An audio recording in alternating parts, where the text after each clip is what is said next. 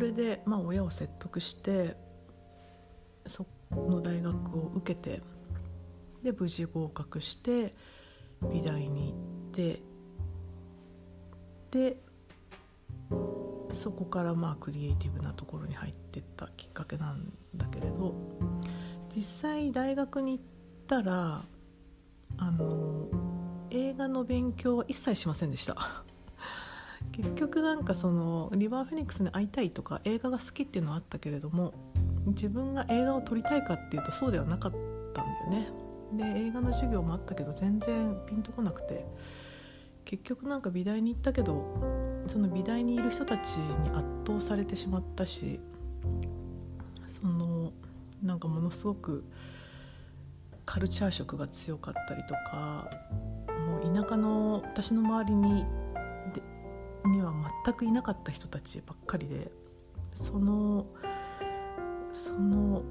世界観とか例えば情報も全然違うし羨ましくもあるし劣等感も感じちゃったよね美大に行って。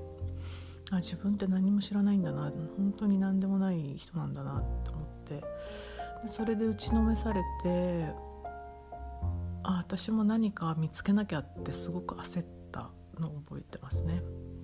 それが結局映画には行けなかったからなんだろうなんだろうって思っていたんだけどある時授業で写真を撮る授業があったんですね。で写真を撮ってそれを自分でモノクロのフィルムを現像してプリントしてっていうのでなんかその写真を自分が撮ってプリントしたそれを見た時にあなんかこれだってこうこれこそっていうその衝撃を受けてもう写真にのめり込んでいったですね。それがちょっといつだったか忘れちゃったけど大学1年だったか2年だったか1年だったかな。1年の終わりだったかもしれない。でもうその日からもうとにかく写真付けの日々。だから大学で行って他の授業も全く受けなかったのね。で大学美大に行っても体育とか普通に英語とかあるんだけどそもそもそんなものを受けなきゃいけないのかって思ってげんなりしていたんだけどだから全然身も入らなかったし。でやりたいことを見つけられたからとにかくそれだけに集中しようと思ってもう大学に行ったらずっと暗室にこもってで設備はすごく整ってたからひたすら写真を現像してでまた撮ってその繰り返しだからずっと白衣を着て、まあ、白衣の人みたいになってたんだけど当然単位は取れないからもうなんだろう中退するしか考えてなかった。2年間だけやりきって。で私がその時思ってたのはその大学って、まあ、人それぞれだけど私は自分がやりたいことを見つけたそれだけで大学に来た意味があったなと思ってだからあとはとにかく早く自立したい。その写真っていうのをもっともっと身につけて早く仕事にしたい。もうもう考えてるのはそれだけだったんですよね。だから2年間ただただ写真をやってで中退してでその後えっ、とある制作会社の写真部っていうところに、えっ、と初めて、まあ、就職正社員っていうか契約社員みたいな感じだったかな。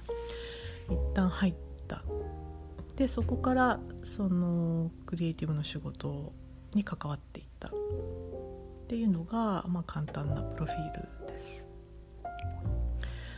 でまあそんなになんだろうフォーマット通りに行きたいとかうん就職活動していい会社に入って安定した生活をっていう価値観がそもそも全く多分自分になくて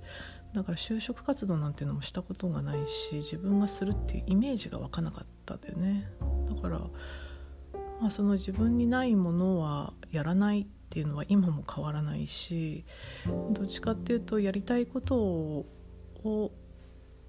やるためというよりもやりたくないことを選ばない。やりたくないことをやらずに済むためにはどうするか。っていう風なモチベーションが実は強いんだなっていうふうに、えー、と思ってます。それでまあ私はそのやりたくないっていうことだと写真はやりたいけどアシスタントにはなりたくないっていう、まあ、どうしても人の下についてっていうのが苦手なタイプなんだよね。まあ、これはもう性分だからしょうがないしなんかそれをやってまで、いわゆるこうその時はまだ徒弟制度みたいなものがあったからアシスタント何年かやってえっと23年やったらフリーランス独立してとかっていう風な道はある程度見える世界だったんだけれどももうとにかくいかにアシスタントにならずにカメラマンになれるかっていうもうそれだけを模索してたんですよね。でその制作会社に入った時も、えっと、カメラマン写真部のアシスタントとしてじゃなくて、えっと、撮影コーディネーターっていうなんか聞き慣れない仕事で募集があってなんかこれはアシスタントじゃなさそうだぞでも写真の近くに入れそうだぞと思ってそれで入ったのね。でその会社のその撮影コーディネーターって何かっていうといわゆるえーと、我々の業界だと制作進行って言われてるもので撮影をするために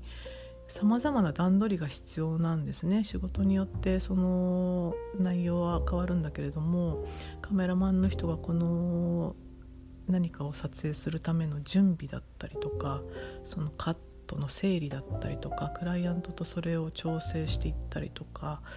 えーと、スタイリストさんだったりスタジオを手配したりとかまあいろんなこと撮影するためにいろんなことが必要でその、えーとまあ、コーディネートをするというかプロジェクトを進行するための、えーと、仕事。でそれはそれですごく楽しくてめちゃめちゃきつい仕事だったんだけど多分体力的には、まあ、そのきついなんて全く思わず本当深夜2時3時下手したら4時ぐらいに家に帰ってきてで23時間寝てでまた現場に行く。でタクシー代なんか出ないからそのたまたま現場が近かったのでうちから。自転車でまあ3 4 0分ぐらいで行けたのかな。だから頑張って自転車で行って帰ってきてとか。でもうちょっと寝てまた行くっていうのを繰り返していて。でまあ本当に学ぶことが多くて何でも初めてだしで撮影してる風景も見れるしモデルさんがいたりとかなんかセット機材があったりとか、まあ、刺激的で面白くて。でただ1年ちょっとぐらいやるとその仕事自体は結構すぐ覚えてあのー、あとはこうマンネリ化してっちゃったんですね。だから覚える段階はもうがむしゃらだし楽しいし体力的にどうなんていうのは意識気にならないんだけれども一通りやっちゃうとあとはその新鮮さがなくなってしまってなんかつまんなくなってきちゃった。で次どうしようかなって思っていてでまあまだ若かったのもあるし結局その現場でずっと撮影の近くにいて私はいわゆる商業写真のカメラマンになりたいわけではないんだなってというかそのまだ撮影の仕事が何なのかっていうことすら分からずにただただ写真がやりたいと思ってそういった現場に入ったんだけれどまあ、大学でやってたのはいわゆるアート写真で自分のこう何か撮りたい作品を撮ってでそれを見せるっていうところなんだけど世の中にあるカメラマンの仕事っていうのはやっぱりあのクライアントワークであって何か撮ってほしいものをこういうイメージで撮る。でそのためのスキルをあのちゃんと身につけるっていうものなんですね。だからその自分が撮りたいものではないしまあ、このそのカメラマンっていう仕事はすごく目指すところとはちょっと違うんだなってそこでまあ気づいて。でそれから広告のその当時はまだウェブっていうものよりやっぱり紙の世界だったからものすごく破壊的なんだよね。その環境に対して。やっぱり、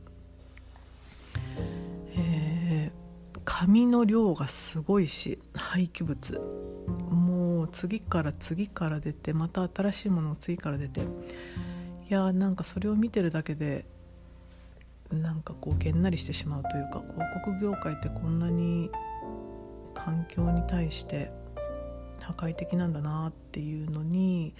まあ、疑問を感じてしまう。もともと環境破壊っていうのは結構中学生ぐらいから興味があったからなんかうんざりしてしまってでそこで働いてた人たちは大好きだったし楽しかったんだけれども1年半ぐらいでえっと一旦卒業したんですね。